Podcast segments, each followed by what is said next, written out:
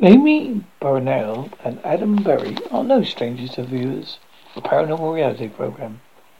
They've been investigating ghosts, spirits, and demons for more than a decade. Both are seminal ghost hunters and their own, have their own program, Kindred Spirits, which is about to enter its fourth season.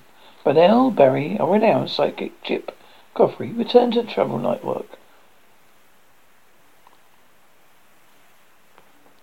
Here is a small interview with um, them. Kindred Spirit is about to begin full season.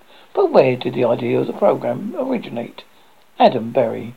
After Ghost Hunters ended, we weren't really looking for a new show, but it kind of just happened. We learned a lot about preliminary investigations or ghost hunts, but we always wanted to know more in terms of researching why the spirits were in location and how we could help them. I won't remember after our investigation of Waverly Hills at Sanatorium, we were speaking with the nurses who worked there. It was very emotional. We were all crying and left the location heartbroken. We sat down and said to each other, we want to change the world. We decided our dream investigation would attempt to leave, give these spirits their history back, their names and conduct, more than a preliminary investigation. A lot of paranormal researchers get involved in the field after experiencing an encounter with supernatural in their everyday lives. Was that the same for both of you? Berry. I was always interested in ghosts, horror film movies, and such, but my experiences took place at Gettysburg.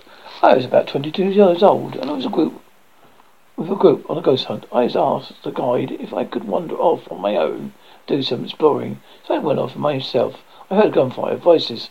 I saw light abnormalities that I couldn't explain. I was all I was up all night. I couldn't understand why it was happening to me. I began reading everything I could on the subject and started my own team of investigators. Amy Bruni. I grew up in, Mendocino, California. I remember when I was eight years old, I saw a man outside my kitchen window. I knew it was strange because the kitchen was on the second floor. But when I brought up it up to my parents, they wouldn't talk about it. Eventually, they had a heart they had a heart heart conversation with me But the ghost admitted that the house was haunted. It felt very strange to hear this story from my parents, but they were intrigued by it.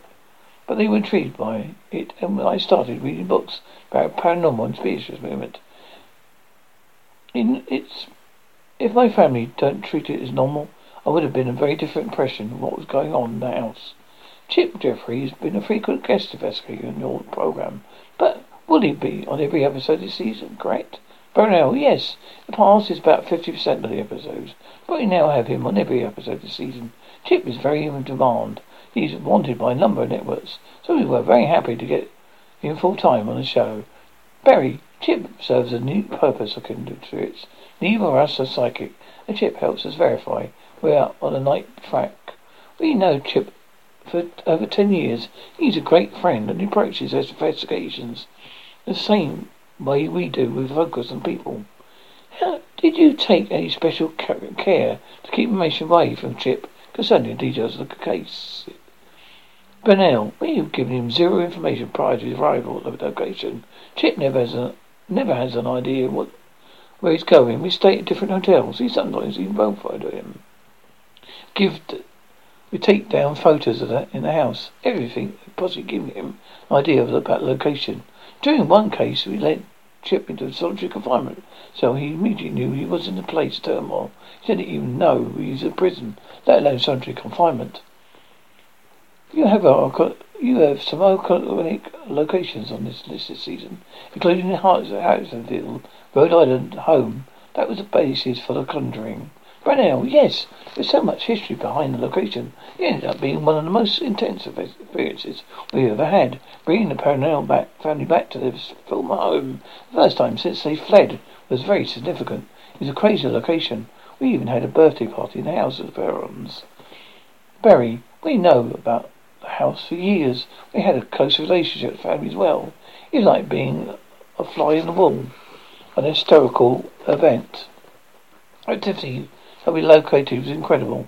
Everyone had investigated the location differently, but we think and hope that we are perhaps able to provide some closure there. There are currently three programs on the air that feature Ghost Hunters LMA. What is it like? It's like having almost having all the old crew producing different paranormal investigation shows same time. Bruni, it's been great for us, especially with Dave Tango, Steve Gonsalves, and Jason Hawkins at Ghost Nation on the same network as we are now. We're able to remote events with them, and we are, of course, looking forward to any crossover opportunities. We use the same mythology approach to investigating. As soon as they signed, we were psyched. Berry, it's like we never left. I hope to get to investigate with them. But now we like to think, talk, still talk to Grant Wilson of Ghost Hunters. He's a great friend. The fact the fans, the original show, now have three different shows to watch. It couldn't be better. For viewers who haven't seen Spirit, how would you describe it? And if there's anything else fans should know about this new season? Bruni is a mix of paranormal investigations, true crime, and Scooby Doo, all leading to new discoveries. Berry, we like the real life Mono uh, Scully. Aside from the new episodes, one episode beside the new one airs. We will be airing some of our classic episodes with all new commentary, interviews, claim as much new information, so much new information that even if they've seen the episodes when they originally aired, it'll be a entirely new experience. So it's actually We've been getting two hours of Kindred Spirit back to back on Friday nights. Kindred Spirit spares Friday nights at 8 and 9 p.m. on the Travel Network, which scripted Kindred Spirits airs one hour before the news episodes at 8 p.m.